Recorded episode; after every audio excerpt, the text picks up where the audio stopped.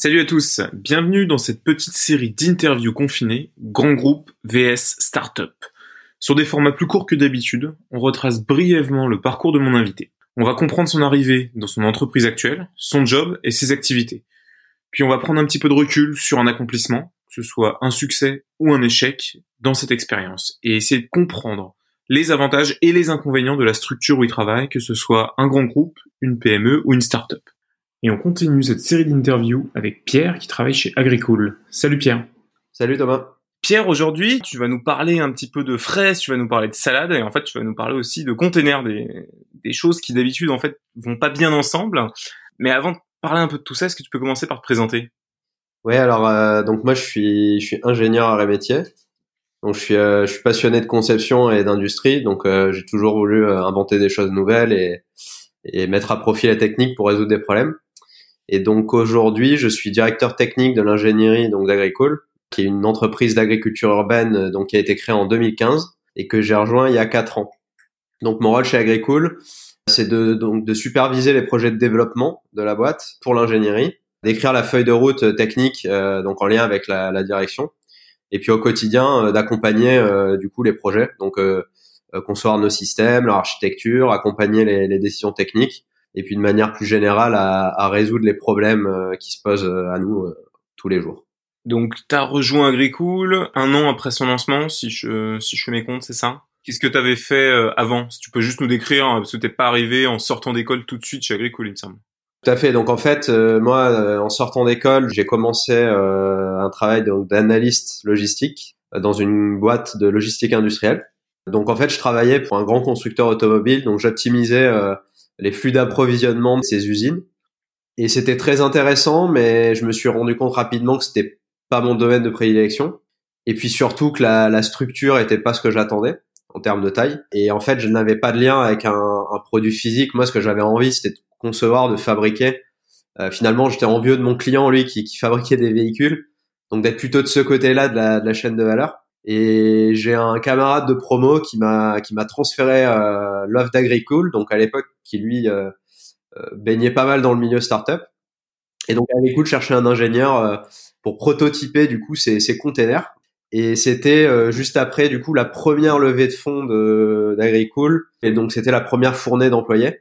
Euh, donc moi quand je suis arrivé dans dans l'entreprise, on était euh, j'étais le troisième ou le quatrième salarié. Et il y avait il y avait moins de dix personnes. Euh, et on venait d'avoir nos premiers locaux. Donc c'était le, le, le, le démarrage de, de l'entreprise, quoi. Tu peux peut-être, euh, pour comprendre un petit peu le contexte, nous expliquer ce que c'est Agricool, parce qu'on parle de containers un petit peu et de fruits depuis tout à l'heure. C'est quoi Agricool, pour qu'on puisse bien comprendre à quoi ça ressemblait quand t'es arrivé ? Alors, euh, donc Agricool, le but d'Agricool, c'est de répondre au challenge donc de l'alimentation dans les villes. Donc notre mission, en fait, c'est de produire des fruits et légumes au plus près des consommateurs. Euh, le but, c'est d'avoir un minimum de transport, un maximum de goût et de valeur nutritionnelle, et de, de les produire sans pesticides avec un minimum d'impact euh, sur les écosystèmes et sur l'environnement. Donc euh, concrètement, aujourd'hui, on produit euh, donc une gamme de fruits et légumes, donc des fraises, des salades, des herbes aromatiques, dans plusieurs fermes urbaines, donc euh, à Paris, à Courbevoie, à Niers-sur-Seine et la Courneuve. Et ces fruits et légumes, on les distribue donc euh, principalement chez Monoprix, euh, la grande épicerie, et dans un magasin en ligne qui s'appelle La Belle Vie. Euh, et en fait, pour produire du coup euh, ces fruits et légumes, on a développé donc notre ferme urbaine et on a développé un milieu de production en container. Euh, le but, c'est d'utiliser le container donc qu'on recycle en fait. On recycle des containers maritimes en fin de vie euh, et on les transforme en fait en briques de Lego euh, dans laquelle on recrée un environnement. Lumière, climat, irrigation. Euh, on recrée l'environnement idéal pour euh, pour la croissance des plantes. Et en fait, ces containers, on les assemble dans une ferme modulaire qu'on peut donc implanter n'importe où, en France, mais aussi dans le monde, y compris dans des espaces euh, qu'on qu'on pourrait pas exploiter par ailleurs. Et en fait, on n'a aucun impact sur les sols, donc on est branché à l'eau et à l'électricité. Et on peut produire au même endroit, à proximité des points de vente et des consommateurs, une gamme complète de fruits et légumes. Donc aujourd'hui, comme je disais, euh, fraises, salades, herbes aromatiques, mais euh, la gamme va s'élargir euh, petit à petit. Donc en fait, on maîtrise toutes les conditions à l'intérieur de notre environnement et on livre nos points de vente euh, au maximum le lendemain de, de la récolte. Donc ça fait qu'en fait on a nos, nos produits, ils ont une qualité nutritionnelle qui est qui est qui est excellente. Donc nos fraises par exemple, des analyses qu'on a faites, elles ont plus de vingt pour cent de vitamine C en plus que que la moyenne de ce qu'on trouve en supermarché. Deux fois plus de fibres, trois fois plus de de polyphénol. Et aussi on est donc à peu près cent vingt fois plus productif au mètre carré de de sol parce qu'on produit en vertical à, à très forte densité. On produit toute l'année aussi. On n'a plus de saison à l'intérieur de nos environnements. Et on consomme quatre-vingt-dix-neuf pour cent moins d'eau parce que le système est en boucle fermée et donc on réutilise cent pour cent de, de, de l'eau qui est apportée aux plantes. Et en termes, je pense aussi à ça, en termes d'électricité, tu dis que vous êtes branché. C'est quoi votre consommation à peu près ?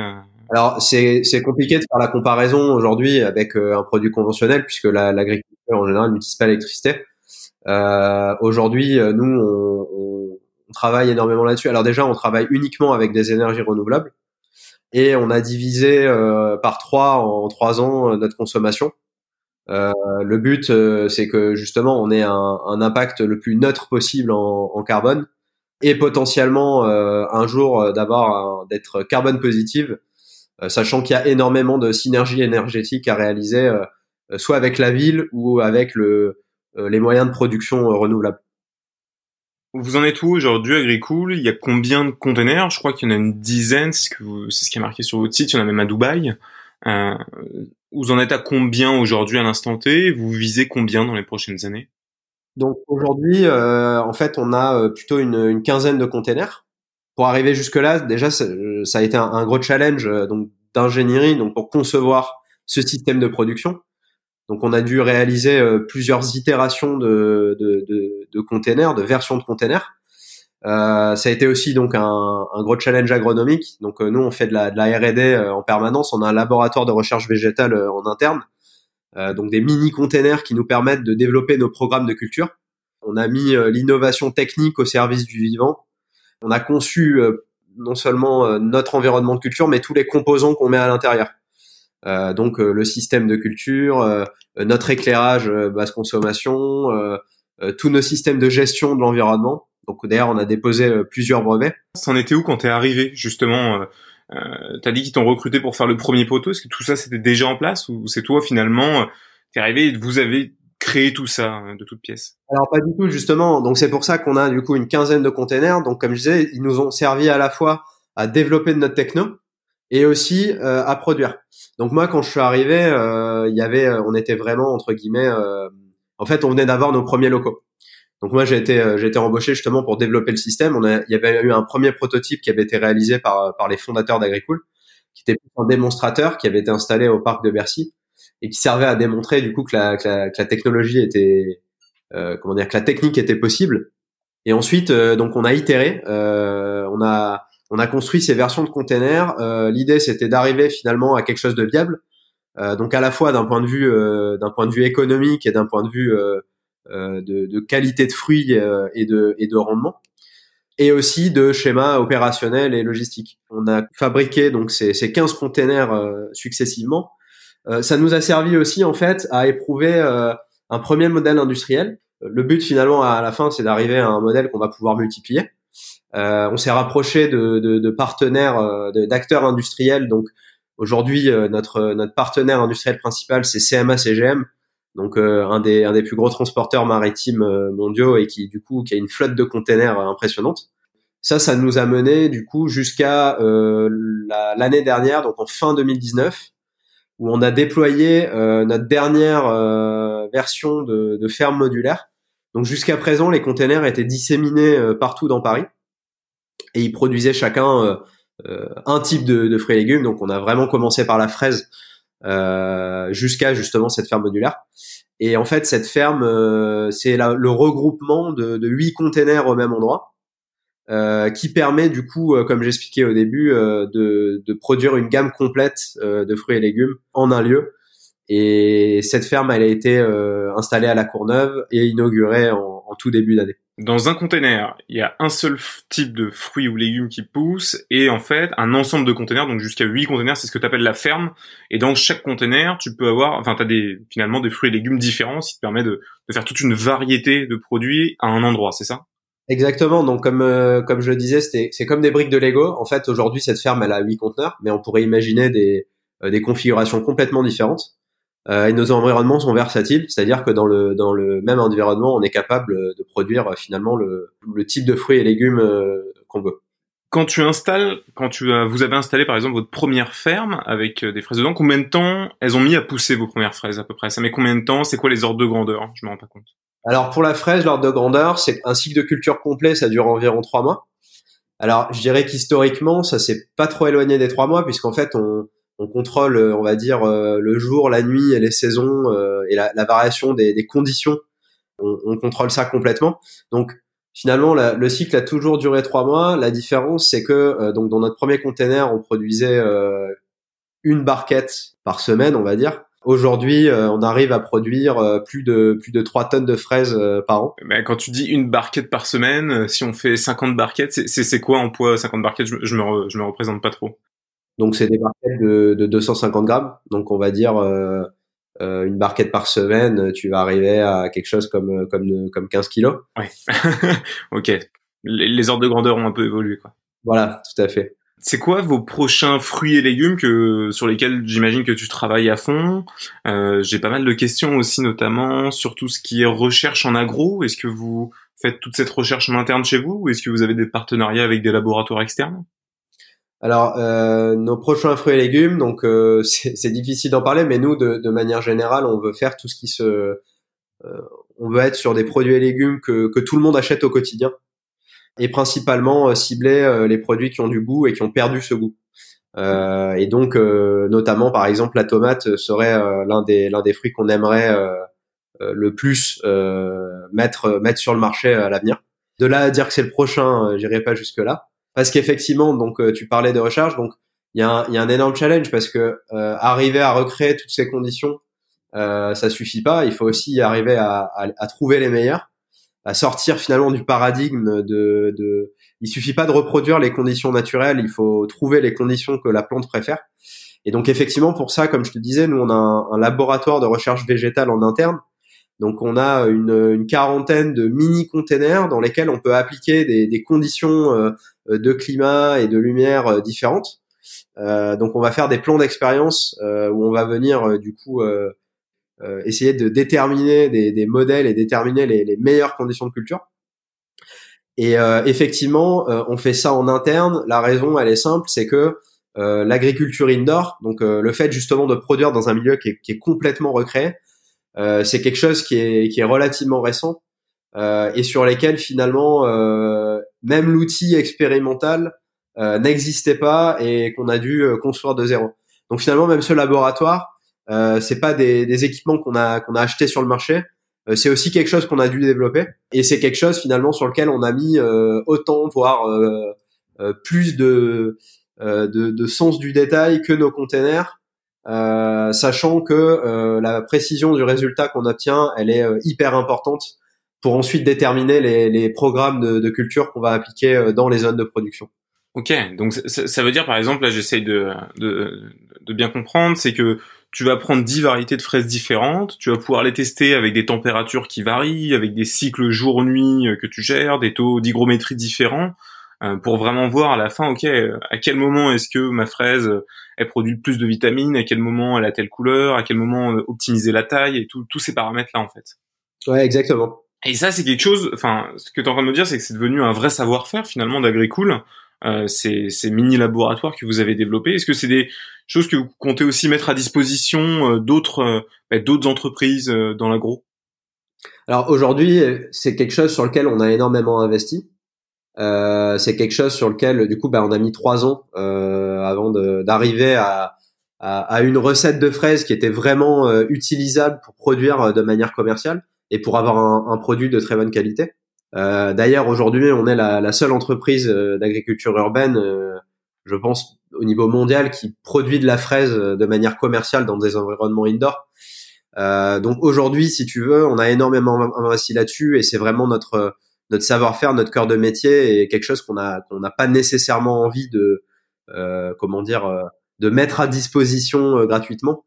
Ce qu'on veut faire à l'avenir, c'est euh, faire profiter justement de la démarche, euh, éventuellement des équipements, euh, de se rapprocher avec euh, d'autres entreprises euh, d'agriculture urbaine et euh, comme tu disais tout à l'heure, des, des, des centres de recherche euh, pour finalement euh, que, que le savoir il dépasse le, le cercle clos de notre entreprise euh, et qu'on arrive à, à, à élargir justement le, euh, l'impact de, de, de ce qu'on fait au quotidien en, en, en recherche et développement.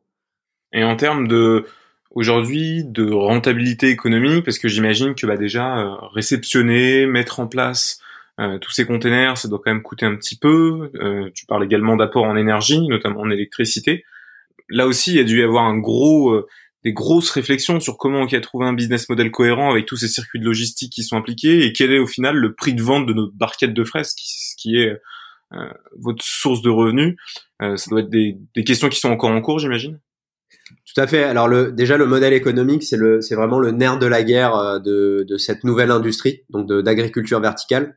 Pour nous, le but justement de, de la ferme, de la ferme modulaire urbaine dont je t'ai parlé, euh, c'est d'arriver à démontrer que justement euh, notre modèle économique est, est viable et qu'on a réussi à concevoir euh, un business model qui fonctionne. Euh, quand je dis que c'est le nerf de la guerre, c'est que euh, on est, en fait, c'est un peu le, le focus de tout le monde. Euh, de toutes les de toutes les entreprises euh, qui œuvrent dans cette industrie. Nous, on a fait le choix dès le départ euh, de vendre nos produits à un prix euh, entre guillemets de marché.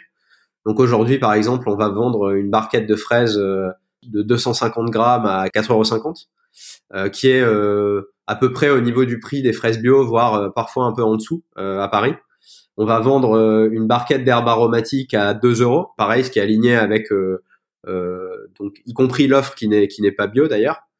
Euh, et donc justement, euh, donc nous le but c'est de montrer qu'avec cette première ferme, on est arrivé à un business model qui premièrement est viable et qu'on va pouvoir répliquer.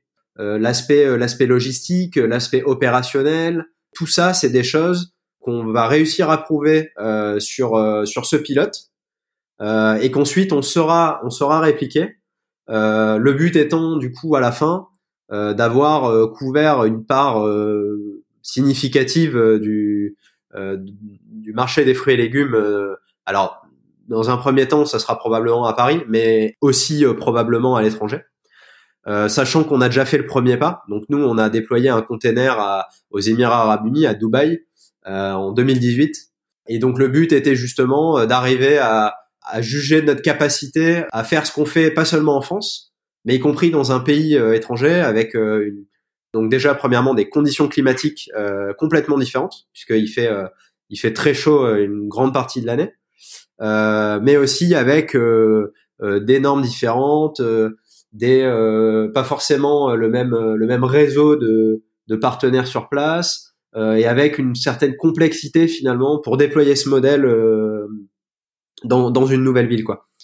Si on prend un peu de, un peu de recul, là, euh, qu'est-ce qu'on t'a vendu quand t'es arrivé chez Agricool et finalement, est-ce que c'est ce que, t- que tu t'es retrouvé à faire ou est-ce qu'il y a eu des gros changements? Est-ce que t'as eu des changements de poste? Comment t'as vécu un peu ton évolution sur ces dernières années chez Agricool? Alors, moi, je dirais que ce qu'on m'a vendu, alors, vu l'état, vu l'état de, de développement du, du projet à l'époque, c'était relativement cohérent avec ce que j'ai vécu euh, ensuite. Euh, donc, comme je disais, j'étais le, le, le troisième ou quatrième salarié. Moi, ce que j'ai réalisé, premièrement, c'est en fait c'est le besoin de tout construire. Donc, euh, j'ai beaucoup parlé là de, de notre de notre techno, mais pas uniquement. Il y a tous les process, les outils, euh, l'équipe, la culture.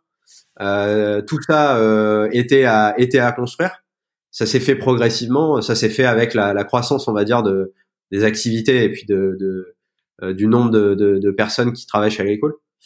La deuxième chose que j'ai réalisée, c'est que les choses, justement, elles vont, euh, elles vont beaucoup moins vite euh, que, que ce qu'on peut penser au départ, notamment quand on est une start-up euh, industrielle, euh, deep tech, euh, où on subit pas mal d'impondérables, euh, on va dire, euh, euh, liés au, au caractère physique de, de, de ce qu'on construit, euh, et surtout dans le cas d'Agricool, euh, lié avec l'ampleur du, du challenge, euh, qui était, euh, en fait, qu'on a réalisé, qui était beaucoup plus, beaucoup plus importante que ce qu'on imaginait. Euh, quand le projet a démarré.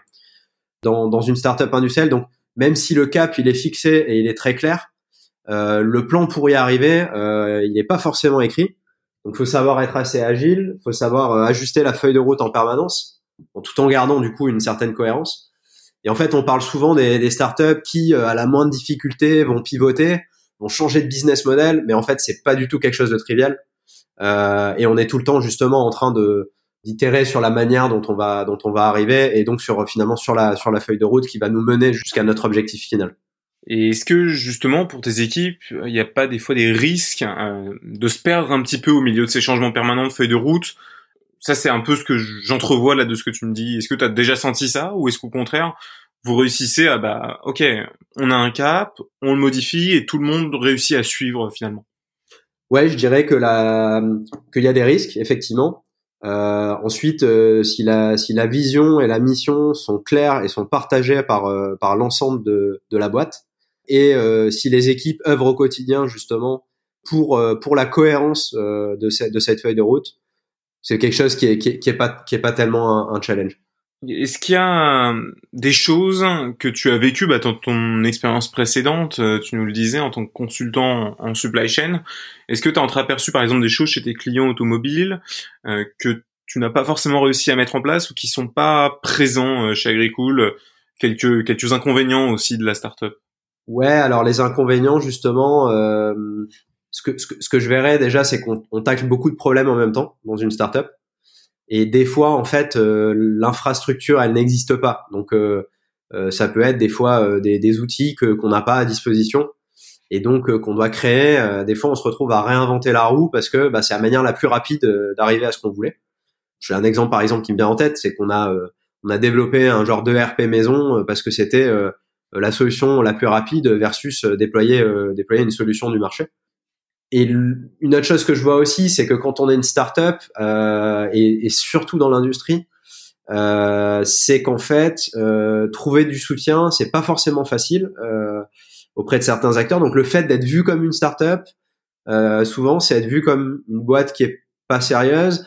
Les acteurs qui s'attendent, euh, euh, oui, au niveau industriel, qui s'attendent à du ferme, à du volume, et qui ne sont pas forcément habitués ou qui sont pas forcément motivés pour travailler euh, avec un projet qui est pas encore bouclé, euh, qui est encore en plein développement, et pour lesquels euh, nous, en toute honnêteté, euh, on explique que on, on, on va pas vendre la lune et que euh, on va pas tirer des plans sur la comète de, de, de, nos, de nos volumes dans, dans un an, quoi.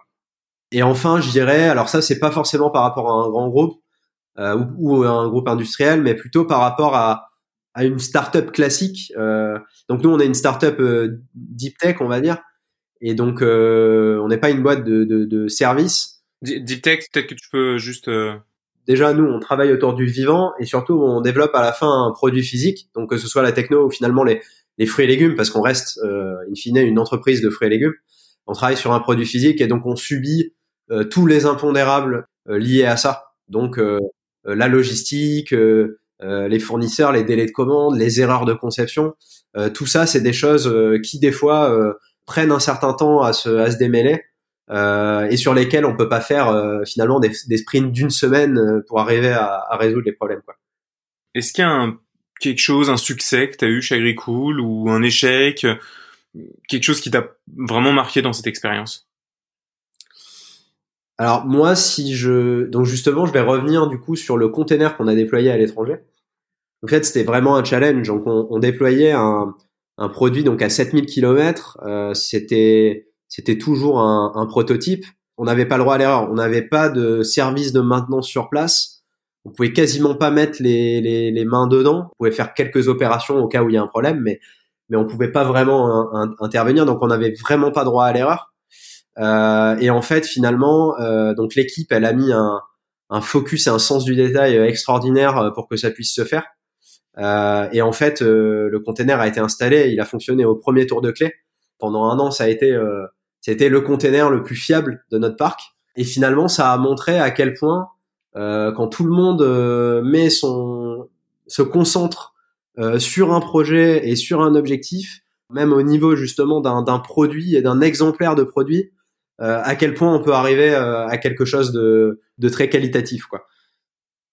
Qu'est-ce que tu conseillerais à un jeune, une jeune qui a envie de venir euh, travailler dans une start-up industrielle, que ce soit juste un conseil, une œuvre, un livre, un bouquin, un film, quelque chose qui t'a, toi, peut-être inspiré ou autre? Alors déjà, moi, je le, je le, je le conseillerais les yeux fermés, euh, l'expérience dans la start-up. Euh, je conseillerais de trouver euh, le bon projet euh, et surtout la bonne équipe. euh, c'est-à-dire euh, j'ai, j'ai pas de règles précises à donner, c'est plutôt au feeling pendant les, les différents entretiens qu'on peut mener, trouver les bonnes personnes à accompagner. Je pense que c'est quelque chose, euh, c'est quelque chose de vraiment crucial.